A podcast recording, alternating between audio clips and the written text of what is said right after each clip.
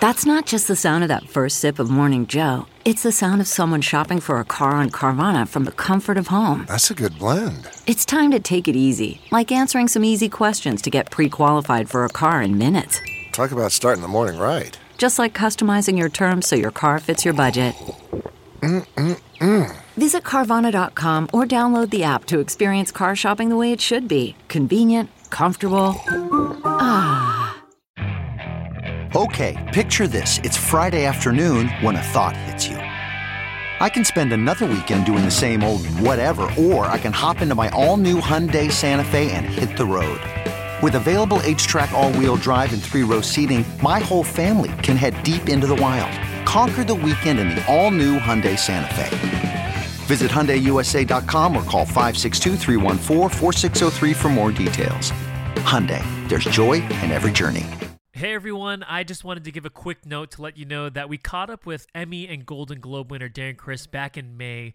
Uh, so this conversation took place before the events and protests that have happened over the last few weeks.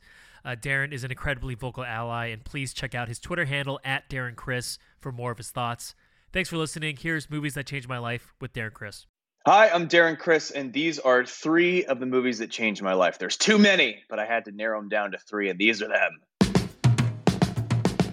Hey everyone, I'm Ian de Borja, and welcome to IMDb's Movies That Changed My Life, a podcast where your favorite stars break down the films that made them who they are today.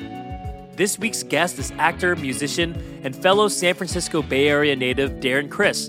You may know Darren from his breakout role in Glee or his recent award winning performance as Andrew Cunanan in the assassination of Gianni Versace American Crime Story but you can currently catch him in Netflix's Hollywood or his brand new show Royalties, available now on Quibi. Darren and I talk about his start as a YouTube cover star, a very Harry Potter musical that he staged with his production group StarKid, and our mutual love for movies, music, and submarine sandwiches. Once again, if you're enjoying the show, please be sure to give us a star rating or leave us a review or give us a shout on social media using hashtag movies that changed my life. Thanks again for listening, and here's Movies That Changed My Life with Darren Criss.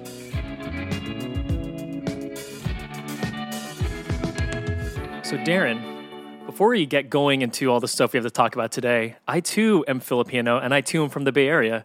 Oh, nice! There's a lot of us there. there. There's a lot as as I go out into the world and I and I talk, and it's an interesting thing that's come up more and more because a lot of the rules that I've been a part of have a sort of Filipino uh, uh, piece to them uh, I I grew up in such a predominantly Filipino community that it wasn't until I left that I was like, oh, I get like in my mind we were always everywhere, and we still are. uh, but I didn't. I just didn't realize just how much it was. Uh, it was in the Bay Area. I mean, that's just like a huge part of the Bay Area culture. Do you have a favorite? I always ask people who are from the Bay Area. Do you have a favorite burrito spot or taco spot? What's crazy is I could like blindfolded walk or drive to my favorite ones, but I yeah. couldn't even tell you the names of them anymore. Sure, sure, sure. Um, yeah, in the mission, there were places that like I had my favorites, but you know they probably are. I don't know if they're still there, and I don't know what they were called to begin with, which kind of added to the sort of mystery. It's like yeah. everybody has their favorite pizza joint, their favorite sushi joint, their favorite yeah. like Mexican joint, and uh, it's it's sometimes cool you don't even know the name. You just know where it is and that's that's where you go. Like there's a bunch of you know submarine sandwich places. Oh, like what, submarine, what, yeah. Like me and my buddies called Subs. Yeah. Subs. It, it's called the Submarine Center. It's in West yeah, Portal. Yeah, yeah, it's like, the one in West Portal. Yeah, it's in West Portal. It's like where I grew up, and that's like an iconic place that like is. I, I I honestly didn't know that it was called the Submarine Center. Yeah. Until I went back on tour with. uh I was like, I was with the Glee kids, and I was trying to take them around my hood. Mm-hmm. And so we got to get sandwiches at this place and uh, I they're like, "What's it called?" And I was like, uh, "It's subs, man. It's it's where we go get subs." I don't know. And then I had to like look up the address. I was like, "Oh, it's called the Submarine Center." I didn't even. Yeah. Didn't even know that submarines. That's funny. Uh, I didn't know you were from Westport specifically. My cousins were in West Portal, so we would always yeah. go to get submarines. That guy was super intense. Like if you take super order, intense. yeah. yeah. we used to joke that one day he was going to cut his finger off because he because he had such like ninja like precision where the knife would just barely go under his hand. Yeah. Dude's a legend. Yeah, guy guy's a master. Um, so yeah. I'm glad I got that out of the way. Oh man, I'm so glad. I usually never bring that stuff up unless someone really knows that part of the city. Because uh, as you know, growing up in the Bay Area is a very specific like. It's a big place, yeah. Thing, yeah. Um, you just said you play some, you know, more Filipino roles in your in your most recent role, including Hollywood, uh, where you play Raymond Ainsley. You're a half Filipino director, much like yourself in real life. So, uh, for those who don't know, Hollywood is out now on Netflix. Uh, it is great. It is a really awesome like homage and tribute to old Hollywood. Um, but what's what's your take on it, Darren? Tell us about your character and what the show's all about. My quick byline, my very Hollywood uh, tagline would be: "We gave Hollywood the Hollywood treatment." You know that that time is is fraught with a lot of prejudice and mm-hmm. uh, and and a lot of obstacles for a lot of people and uh, I'm just going to give away the whole thing because it's a revisionalist look at that period of time. It's sort of a it, it gives it gives them the happy the, the, happy Hollywood ending it didn't actually get. The show is uh, you know it it follows um, the lives of a lot of you know young uh, folks in Hollywood trying to trying to make it. Um, you know, fighting their own personal demons and obstacles that uh, may be presented by the time period itself. And uh, I think it takes a lot of you know uh, archetypes that would have otherwise struggled a great deal um, and uh, kind of gives them gives it a look god i'm man i'm i'm so at home right now like i'm in my pajamas like I no, i'm loving this right now and there's like there's a bowl of cereal on the floor and i promise you when you're listening to me in other situations i am so much more articulate about this show I'm just let's just be honest. I've had I've had like promotion exhaustion between this, royalties, and other things. I man, if you're listening to me right now and you haven't seen the show, I just went off the fucking handle. I have no idea what the hell I said. Listen, it's 1940s Hollywood. Uh, it's it's really it's really fun to watch. A lot of great people are in it, and fuck, man. I'm gonna take a bite of my cereal. All Dude, right? have, have a bite of your cereal while I put the show over. Uh, it's great. It's super fun to watch. Um, you know, if, if you're a fan of Ryan Murphy, obviously you'll enjoy it. There, there was definitely a part when we were shooting where I was like, this is kind of like Glee in the 1940s because Glee, and this is a theme that's predominant in a lot of his work, which is, you know, uh, wish fulfillment and and and the and dreams coming true for for the uh for, for particularly young people, but for, for really anybody in their life because you know the show has this has the has the young bucks and like the I don't want to say the old guard, but I'll say the upperclassmen, you know? Sure. Um, and, uh, and the two of them kind of coming together to, to break through whatever, you know, uh, adversity is, is put before them. Um, so yeah, that's what the show is. I'm going to keep eating my cereal, man. Fantastic. there it is. That was, that was an awesome pitch. We'll cut out that all together. It'll be like one perfectly executed uh, Q and A session. Um, I don't know, um, man. This interview is pretty perfect as it is. let's uh, let let's jump to your new project uh, called Royalties, which is coming out on Quibi on June first. Um, awesome, awesome concept. It stars you and Kether Donohue, where you two are songwriters, uh, and every episode. Um, you guys basically come into like a situation where you need to write a song. You write a song, make an awesome music video. Uh, that's great. Uh, to me, uh, also lots of episodes. It's all directed by Amy Heckerling, correct? The great Amy Heckerling. Yeah, yeah, the the great Amy Amy Heckerling. I'm yeah. glad you used the the, the correct uh, uh, superlative there. Yeah, uh, she also directed Fast Times at Ridgemont High, European Vacation, Clueless, etc. Um, so when I was watching this, the immediate thought I had was, "This is the bones of a Star Kid production. This feels like Harry Potter musical. This feels like all the old stuff that you got." Uh, you know, you and your crew of, of collaborators really took off for on YouTube. Was, was was that the idea behind it? Dude, you know that? Of course. Come on, we're IMDb. Okay, well that's that's great. This makes my life a lot easier. Um, yeah, I mean, I have so gosh, this is between the Bay Area and this, we're gonna we're gonna get along famously. And, and these movies, come on, we, we oh, we're, we're gonna get to that. Yeah, and there's a whole San Francisco bent to that too. So yeah, Royalties is a show that I've been sitting on for for years and years and years. And I was joking earlier on an interview that, you know, I'm very careful with talking about projects that I'm working on because you never want to say something and then run the risk of it not happening and then you're that guy that just like always sure. always talking about the thing but this was that show for me and and of the many reasons i'm excited that it's coming out i'm just relieved that i i finally did it because there's so many friends i have in the music industry and film and television world where this was that show that i was trying to put together for like at, it feels like seven or eight years now. It's been so long because it's just been knocking around in the back of my head. Um, I've been obsessed with uh, songwriters my whole life. I've I consumed liner notes as a kid. I read album notes and I wanted to know who produced what and who wrote what. Um, and at a very early age, and I think it comes from loving musical theater, where the, composers are a mm-hmm. Pre, like predominant part of like the cell of a show. It's the first line um, over the actors. Yeah, yeah exactly. It's, it's right. You're absolutely right. So I liked this notion that, or I was fascinated by this notion that in pop music there are songs by the Backstreet Boys, there are mm-hmm. songs by all kinds of great artists that were written by these amazing people, and you know, we most people couldn't recognize them in a grocery store or like Max like Martin. Like Max Martin. Max Martin is the is the biggest example. I always right. thought it was cool that Max Martin, who's responsible for like and still continues to be for every major hit of the past almost 20 years. Max Martin is a guy that can walk into a 7-Eleven and can look at the magazine rack and see every person that is on the cover of every magazine and know that he is single-handedly responsible for a song that launched them to the point where they get to be on those magazines.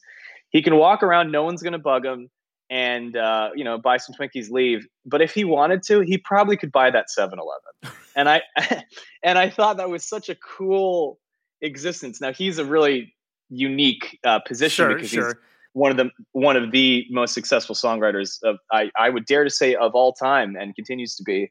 Um, so uh, I kind of like thinking of the underlings of people like Max or people who want to be like Max because you know again they're writing the hits but they can't get into the after party. The whole thing I think is is a love note not necessarily to songwriting even though that's what its uh, vehicle is and more of a love note to the creative process in general and uh, how while very you know fulfilling it's it's really frustrating and sometimes really stupid and that kind of crossroads between art and commerce and what it is to have to commercially succeed at something that does take heart and an imagination and uh, they don't always line up. So you know how, how do you toe that line?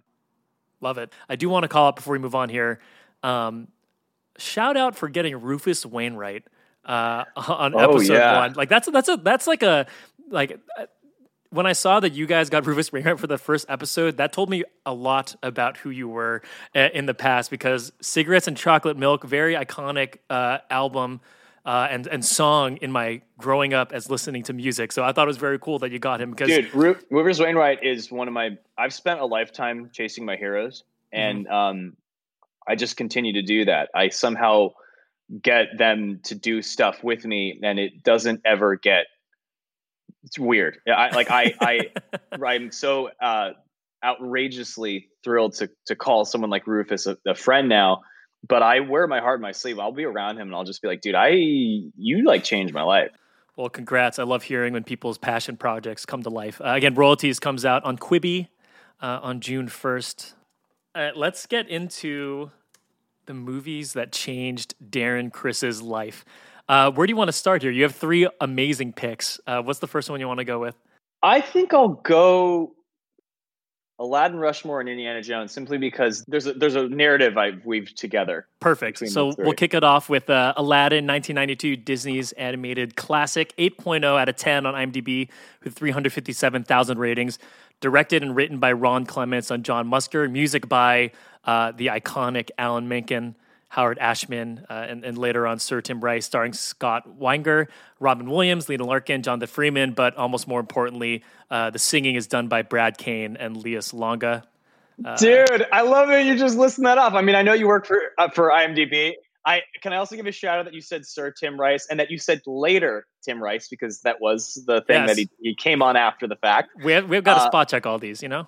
dude, I love this. Can I tell you this is so cool because I spent so much time on IMDb as a kid. Like uh-huh. it was my go-to everything, everything that I know. Because before we had social media, like I would go on message boards and I would like troll actors and movies and projects on IMDb before trolling was an internet verb.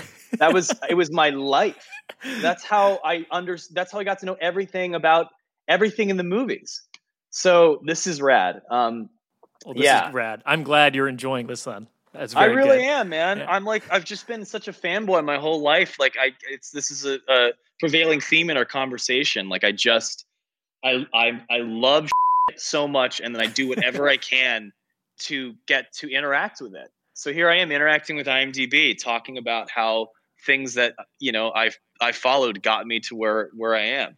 Um, so Aladdin, yeah, yeah a lot to say about Aladdin. The Disney Renaissance. I think if you were me or Ian's age, we were lucky enough to grow up in what is now known as the Disney Renaissance, which was this period between the late '80s and the late '90s that kind of redefined Disney's place in the in film history. Really, uh, the animated film and the animated musical film suddenly becoming this really like prestige powerhouse uh, that that they didn't really have before, or at least they hadn't had it for like 50 years. So um, I didn't know that at the time. We were just seeing movies, you know. That wasn't like part of the prerequisite of seeing the movies. They were just the the movies you took to see. You, you took your kids to see. And uh, I remember very distinctly being in the audience for Aladdin and I articulate this now as an adult, and I've said it so many times that I've now come to believe it truly. So maybe my memory is a little is is, flex, is flexible. But I just remember being so taken with the film, uh, as many kids were at the time, and, and many adults as well, of course, and obviously loving the genie. And I remember the sense of like looking around because I think I went to the theater to see it several times. I loved this notion that complete strangers could be in a room that didn't know each other. And I would look around at people laughing and smiling and watching this genie and thinking, wow, like this this genie is giving all these people that don't know each other happiness and this shared experience. And obviously this wasn't a conscious thought, but there was sure. a sense of communion and catharsis that was really intoxicating to me. And so I joke that I said I want to be a genie, but obviously you can't be a genie. Um, the reason why it's important to mention the Bay Area is that Robin Williams was a Bay Area local hero because he was a, an extraordinarily successful actor that chose to reside in San Francisco. So this was kind of like a big deal if you're from the Bay of like, oh, cool, like we got we got Robin Williams, and uh, I think because of this, there suddenly became this accessibility to this job of this of this life of oh he's he's an actor. He lives in my hometown. Wow maybe i could also do that. What do i got to do to be that? And i remember telling my parents at a very early age i want to be an actor. Um, and uh, a shout out to another great san francisco icon the man by the name of peter coyote who was a big part of the um, uh, experimental and political theater of the 1960s. Um, he was uh, a, a, friend of my parents via via school that I went to, and uh, they told him because they didn't know like like our son wants to be an actor. This is not growing up in L.A. or New York where you know this is a this is quite common. Right. Um, so, and you know, and a lot of parents are actors and stuff. Like they were, the, he was the closest thing that they had to it. And he said, "Oh, well, he should really think about enrolling maybe into like a class at, at the Young Conservatory at, at ACT in San Francisco, mm-hmm. which is a mm-hmm. very, uh, very prestigious um, master MFA program for for graduate student actors. Obviously, I was a little one, so they have like a young after school program thing that became a huge part of my life until I was 18. So I enrolled, I I went there from like nine, 10 years old until until I left. I must have seen you in an ACT play then. I remember going to ACT like all the time in the city. That's funny. Yeah, I, I, was I was in a Christmas Carol when I was like ten or eleven. Okay, I'm sure I'm sure uh, I went to that show. Yeah, like I, I think even 12. like yeah. in I mean ele- elementary school, middle school, that was always like a field trip. You know, yeah. pack all the kids on the bus and go to ACT in the city. That's funny. Yeah. Yep, that all the kids came, and I yeah. remember I was like I felt so cool that I got to be in some of those shows. So that was a, such a huge part of my life, just knowing Robin Williams did this thing and uh, like lots of kids, he was just my guy, and I loved I loved him as a comedic actor. I loved. I didn't mention this, but you know, um, Good Will Hunting was a huge one for me. Mm-hmm. Um, so I just think the accessibility that he presented in that movie through this medium that was, you know, easy for a kid to ingest really kind of changed my life. And more importantly, on the music writing side, Howard Ashman is one of my all-time heroes. Anytime people ask about like people you could have dinner with from any time, I always say Howard Ashman. He's always been such a guiding light to me for a lot of the decisions I've made creatively. I always like, what would Howard do? And um, obviously never got a chance to meet him, but his influence is so predominant in a lot of my work, not only as a musician, but as an actor, just the way you kind of like holistically looked at projects and mm-hmm. and and big picture things. Um, so the fact that he and Robin Williams were in this, it, Aladdin is really a big one because it set me on a career as an actor, but as a songwriter. And I think you know Aladdin really kind of uh, summarizes a lot of the the great things about the Disney Renaissance between you know, Little Mermaid and Beauty and the Beast, of you know what it is to tell a great narrative with music. So all those pieces together has definitely, I think it shows, had a profound effect on the way that I would try and like carry out my career for the rest of my life.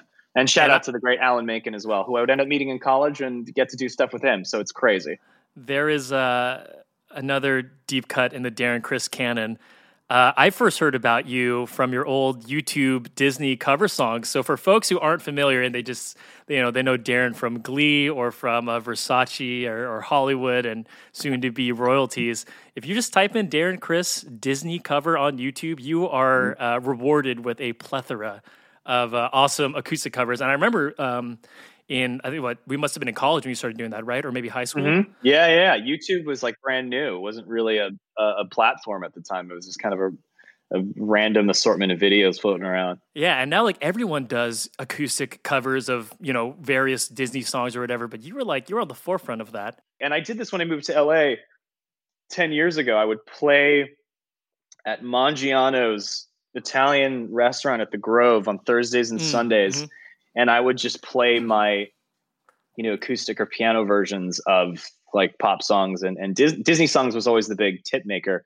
I was mentioning Alan Menken earlier. Uh, when I was in college, I would play at my friend's cafe, Sava's Cafe, for brunch. And uh, when I was a senior, Alan Menken's daughter Nora was a freshman, and this cafe was a pretty popular musical theater hang. And so uh, there was and Alan brings up this story all the time, which is which is so wild. Again, for the millionth time, just been chasing my heroes. I was playing part of your world, uh, which is my own little version. I changed the chords and everything. And it is very Alan, clever because you go from the C and then you keep the hand formation, go up to what the D position. You know right? all the man. This is great. I, have never had a conversation with anybody that knew my my my deep weirdness as well. This no, is fantastic. I, well, because that sticks with me because I, I play a lot of music too, and I remember when I first saw that video. When you, you keep because you know it just goes C to D typically right, but then you just kept the same formation and just moved it up a whole step. I was like, that's awesome. Like it makes oh, it sound thanks, so much. Man. Yeah, I love that. Thank yeah. you. It's just a different voicing of, of yeah. D chord. Um, but uh, anyway, so I'm messing around with the chords, and Alan Menken walks in, and like again, this this is all tied together. I'm that guy that recognizes songwriters, right? Sure. So he walks in and I immediately know who he is. And I'm like, oh my God. And I'm playing it and I'm playing it. And I and I say, sorry, Mr. Menken, I, I changed the chords a little bit. It's fine. And on the way out, he gave me a $100 bill tip in my jar. And I didn't know this until I went home and I was like, holy shit, like who else would have left that in there? And uh, this was a story that I always held on to. And so years later, I was doing The Little Mermaid at the Hollywood fucking Bowl with Alan. I'm like, what is life? And so I did that. And um, when I walked off stage, I see this, it's burned in the back of my retinas. I see Alan on the on the wings of the Hollywood Bowl, like waving a hundred dollar bill tip. And I was That's like, awesome. this dude, that, that was so cool. So then my last question on Aladdin before we move on. Um, what's what's your favorite song on, on the film?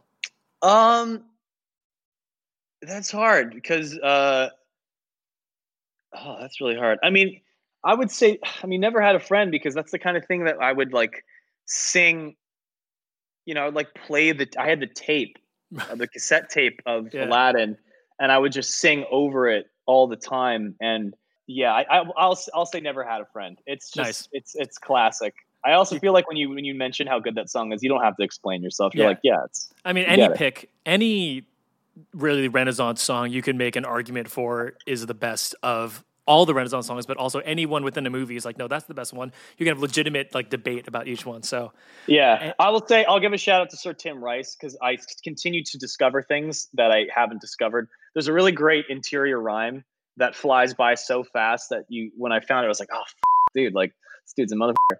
Um, and ben, Benj Benj Pasek and I, uh, Benj uh, Pasek and Paul of uh, from uh, you know, uh, gosh, Dear Evan Hansen and Greatest Showman and and uh, and La La Land. Uh, Benj and I are very close from college in Michigan, and we have this text chain where we'll like send the broiest, or maybe I I do. I send the broiest text to him. I'm like, dude, did you see this interior rhyme in fucking whole new world? I haven't noticed it until now. Uh, but there's it's and I'm sure the songwriters are listening to this going like, yeah, you're an idiot. You just you just noticed that in the past year. Like, welcome to the party. But I can show you the world shining, shimmering, splendid. And there's an interior rhyme that goes right by. Tell me, princess, now when did? Oh, you, I've never you noticed la- that. You last let your heart decide. Now it's it's something that you don't think about because it's such a famous line, mm-hmm. but just the extra credit that that that that shoots for is so dope that uh, I and that's and that's I think I'm pretty sure that's a Sir Tim Rice line. Uh, I, but uh, anyway, I should just give a shout out to that because I continue to watch Aladdin, which is a movie I have memorized from beginning to end. If we had roughly shy of two hours right now, I could literally do the entire thing. Um, but I'm not going to do that. Anyway, let's move on to the next movie. That, that'll be bonus content. CarMax is putting peace of mind back in car shopping by putting you in the driver's seat to find a ride that's right for you. Because at CarMax, we believe you shouldn't just settle for a car, you should love your car. That's why every car we sell is CarMax certified quality so you can be sure with upfront pricing that's the same for every customer. So don't settle. Find love at first drive and start shopping now at CarMax.com. CarMax, the way car buying should be. Okay, picture this. It's Friday afternoon when a thought hits you.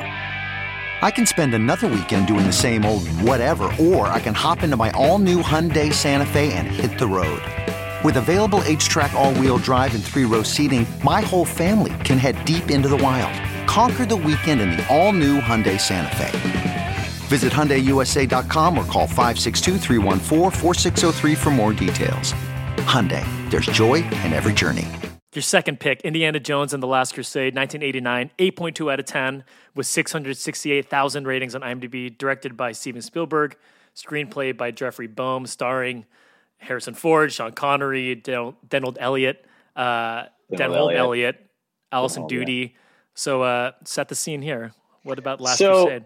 There's a lot of like all these movies. There's many facets to them. You know, it's not that just they're good. I think when anybody picks their favorite movie or song, it's 100% context, right? It's not like the the subjective value of it. I recently yes. rewatched uh, Last Crusade as I do a lot, and that movie, I think, above all the Indiana Jones films in the franchise has the most palpable uh, um, fandom. I don't know why. I think there's just some there's a, a, lot of things that make it really special. And I was reading reviews of it at the time that were kind of knocking it for just being a a carbon copy somewhat mm. of the first one.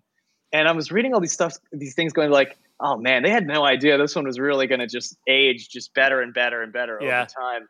Um, so it's always funny when you think of like you know how how one can perceive something at the time and, and where it ends up uh, and how well it ages is sort of unpredictable. But um, obviously Harrison Ford, big big big deal in my household. Um, what can I say? The Criss family loves and has always loved and will always love Harrison Ford.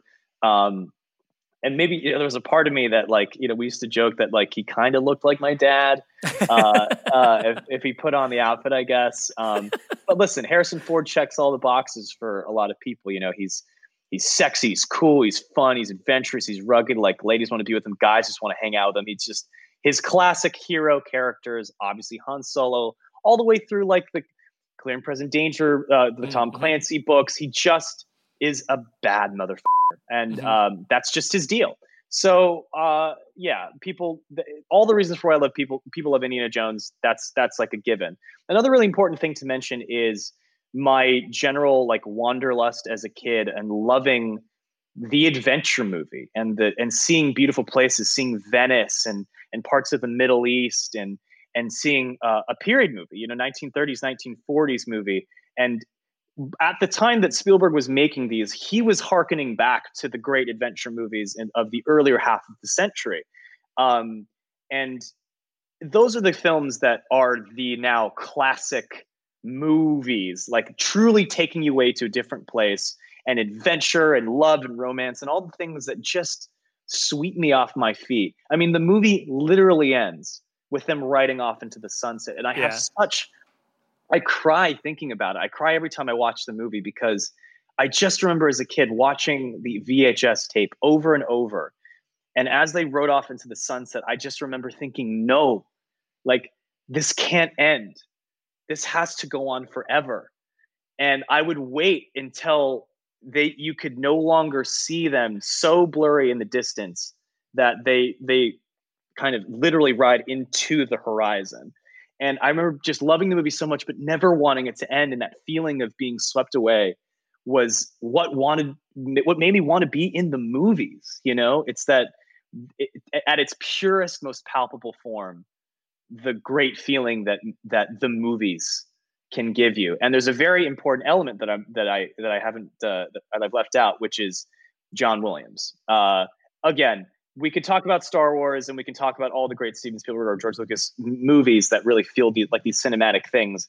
I, you know, I could mention Star Wars and all those other things or ET, but I just I decided to put it in Indiana Jones because it checked all, all of the boxes mm-hmm. for me. Um, you know, hearing that score, which really just talk about being swept off your feet, it just gives you that extra, um, you know, uh, shot to the to the the jugular of of this other world, and so that music and that vibe and that and those performances really just and continue to always make me really feel like I'm part of a different world and that there's something special out there and that we can really be transported. And, th- and that is just the most prime example of that to me.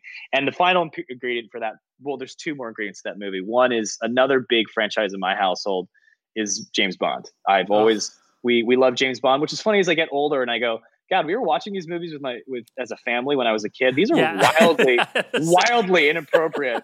I just I just re- rewatched Goldfinger, and you go, this was definitely made in the '60s. This would not fly now. Like no, as charming no as he is, you're like yeah. James Bond is is not a good dude. Yeah, like, he's just like the worst, like unwoke, misogynistic dude. But uh, yeah, a different time. Uh, yeah, my, but... my grandpa and I that we used to bond over James Bond. He had yeah, all James he had Bond all the VHS tapes. So like you know whenever he's like, yeah, you want to watch a James Bond movie? We like he put it on, and then again like watching back, I'm like, oh my god, so ridiculous. Yeah, it's ridiculous now, but you know it really. I think yeah, if you grew up with it, I really bonded with my family on that, mm-hmm. uh, and I don't think when they put those movies out, they had any idea in the '60s that families in the '90s would would bond to James Bond, but um we've always loved Sean Connery, obviously. So having them both in there and their performances, Sean Connery so good is so good in that movie because he's so delightful and funny and profound and like like I think a lot of people's favorite movies. I quote that movie all the time in my shorthand. Same with Aladdin. Like I just mm. say things not to quote the movie, but because it's part of my vernacular. Like when I'm telling somebody to just like, yo, chill out, like let it go like I'll just be like Indiana, which is at the end of the movie. Like there are things that that are just so ingrained in my just cultural habits and speech patterns. So that's him. And the final one, which is kind of a small thing, but maybe you relate to this growing up Filipino. But you know, I grew up in a really Catholic household. Mm-hmm. So um Catholic like lore and like grail lore. Yeah. You know, my mom was was really scared of like blasphemy and stuff like this. so this was a really nice kind of gateway into something different because oh, it's about like Bible stuff. Right, the Holy Grail, right. so it's the Holy Grail. So this is like cool, right? Um so that but it also made it cool because I knew that my mom liked it for that reason. So it's it's fun as a kid because there's adventure and danger and like and and beautiful places. I knew that excited my dad, but I knew it excited my mom because she loved Harrison Ford and like Bible stuff. So I was like, this has all the things that make it safe for me to really enjoy. And then when you realize that everybody else enjoys it, I go, okay, well, I'm not crazy. Um, and I just as a footnote to Indiana Jones because of the Grail lore thing. That's what, and my dad was a, was a huge Anglophile and like British comedy nerd, and me being such a weirdo like comedy uh, Anglophile in general that I got from my dad I loved Monty Python, and I don't know mm-hmm. if I would mm-hmm. have found Monty Python Holy Grail had I not loved Indiana Jones: The Last Crusade, which is about the Holy Grail. Because I think in the video store when I used to make the pilgrimage, like every week, twice a week, and I'd look for like stuff, I would see that and be like, "Oh, here's like a Grail thing. Can I watch this?" and I'd watch it and be like, "This is the funniest thing I've ever seen." And for like, I want to say maybe eight years, from like I don't know, maybe nine to how you know however old I was, like I would watch that every day, every birthday that I had with my friends. That was like my birthday tradition was to watch Monty Python, The Holy Grail. So the Holy Grail, Last Crusade, Indiana Jones, it all kind of comes into like a big piece of my life. Nice. There you go. I love that. So well wrapped up. Uh, it, it's funny, like the Grail stuff. I remember, like when I was a kid, I loved Indiana Jones. I think I dressed so dressed up as him like twice in a row for Halloween. And yeah. I remember I used to get like pieces of paper. Remember where he would copy like the stone marking the in the library? Yeah. yeah, yeah, he would. Yeah, he would, you would do this and get like the markings. Yeah, I used to do that with like anything I could find in the house. If there was anything I could like st- I could like rub off with paper on with a pencil, I would do that. Yeah, because the, the, the, tracing tracing paper. Yeah, and I would always get a side of a crayon, do this, and go Alexandretta. yes. Yeah perfect. I, I, love that we're cut from the same cloth here. Yeah, um, totally. Uh, Last Crusade, fantastic pick. Uh, along with Holy Grail, I mean, you can't go wrong with either of those. Really, I, know, I was I was cheating. I was saying movies that would allow me to kind yeah, of mention yeah. other you, movies. You mention others. Hey, this this is your show. You can do whatever you want. Thank you. Hope you're enjoying this week's episode of Movies That Changed My Life. Uh, I want to give a quick shout out to Publius R, Sarah F95, and Steph Ray 4 for giving us awesome reviews on Apple Podcast. Uh, please leave us a review if you want, and I'll make sure to give you a shout out on the next episode. If this is your first time listening, welcome, and uh, please don't forget to hit the subscribe button to make sure that you get all of our new episodes as soon as they are available. Because trust me, you won't want to miss some of the incredible guests we have coming up to nerd out about their favorite movies, like Judy Greer, Tatiana Maslany, and Chelsea Handler, just to name a few. Last, head over to imdb.com to go ahead and add Darren's picks to your IMDb watch list. It'll save you time the next time you're struggling to find out what you want to watch next. Thanks again for listening. Be sure to check out imdb.com slash podcasts for more content. Now let's get back to movies that changed my life with Darren Criss. So let's go to the last pick here. Uh, this is 1999's Rushmore, 7.7 out of 10, 163,000 ratings on IMDb directed by Wes Anderson, written by Wes Anderson and Owen Wilson, starring uh, his now usual suspects Jason Schwartzman, uh, Bill Murray, uh, and then Olivia Williams, Seymour Cassel, Brian Cox. Um, set the scene. What, what, what was uh, when's the first time you saw Rushmore? So the last two I mentioned were huge blockbuster pop culture moments, and uh, and everybody is familiar with them. People might not be as immediately familiar with Rushmore. Um, okay, so a lot of ingredients here. When I was going to the Young Conservatory, the American uh, the American Conservatory Theater, um, I did get to audition for things, and I auditioned for two movies when I was a youngster, uh, which was you know not normal, and obviously for a kid, wildly exciting. I didn't have an agent. Like this was in my mind. I'm not a professional child in San actor. Francisco too. You're not in, in LA, exactly right? in San Francisco. So in my mind, like uh, there there are child actors who do that for a living. I was a student. Like I was on the basketball team, and I was like going like I was doing all the school stuff. Um, and then after school i maybe did like a play. I did i was with a production company called 42nd street moon which is a whole other story but i did a few shows with them. So i but in my mind i was always a kid. So i want to just say that just to show how exciting it was to be told hey darren you're going to audition for a movie. It didn't matter what the movie was like a movie? Wow! You know?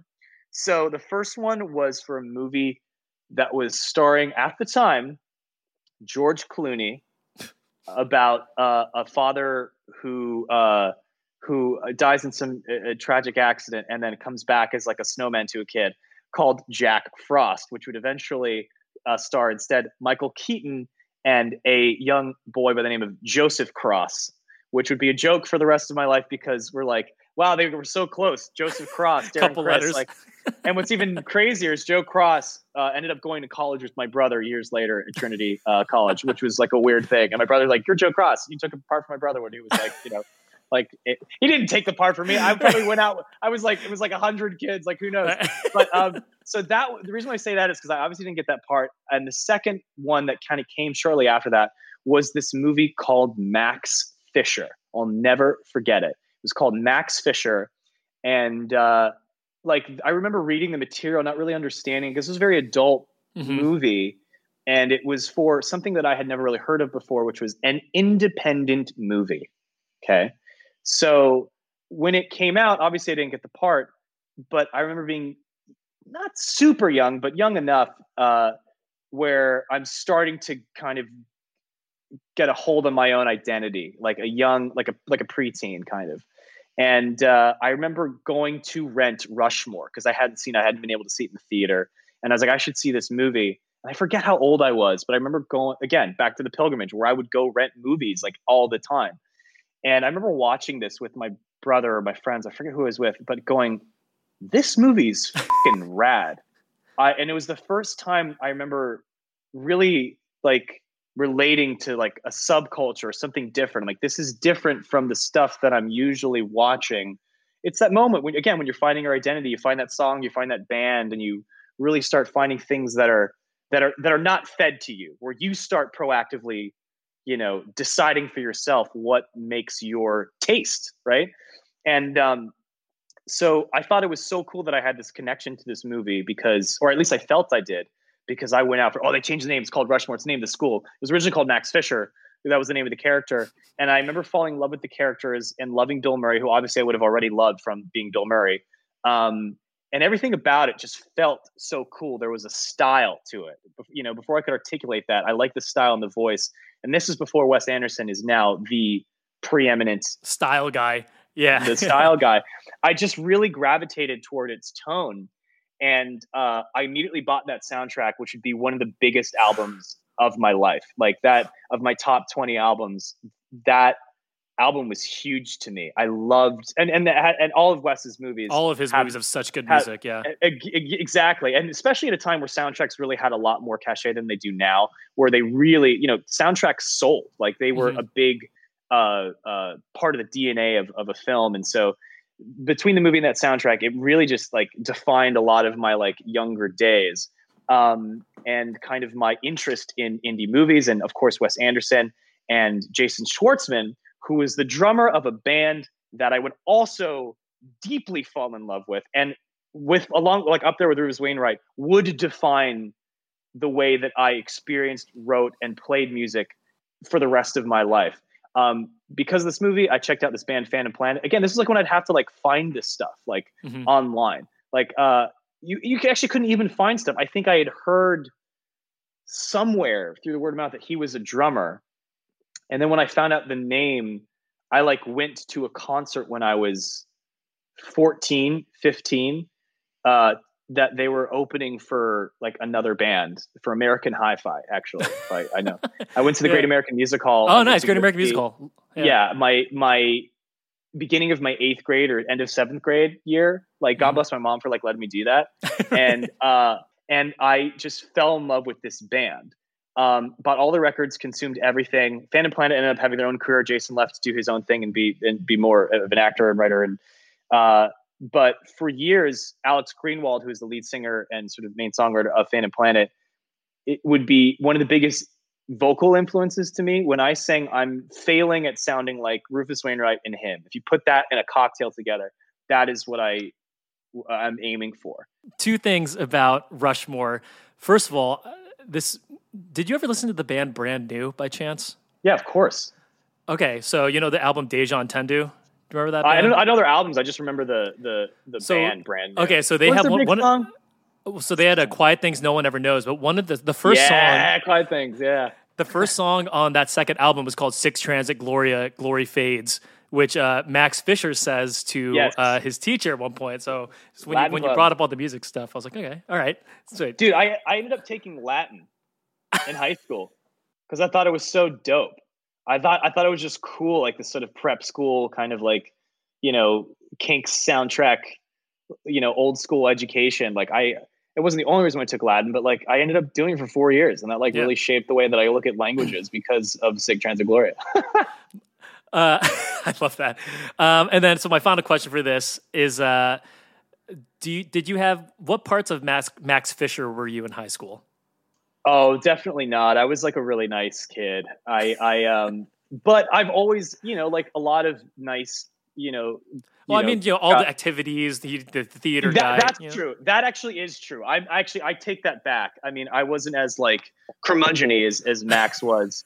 uh, but I guess every teenager has that angst in them, and I think even good kids, you know, kind of idolize kids that like speak their mind and are really like renegade and rebellious because every kid has that in them but doesn't necessarily know how to articulate it. So people like max you relate to because you relate to renegades uh, because teenagers are renegades and in whatever suppressed or non-suppressed way you can you can manifest.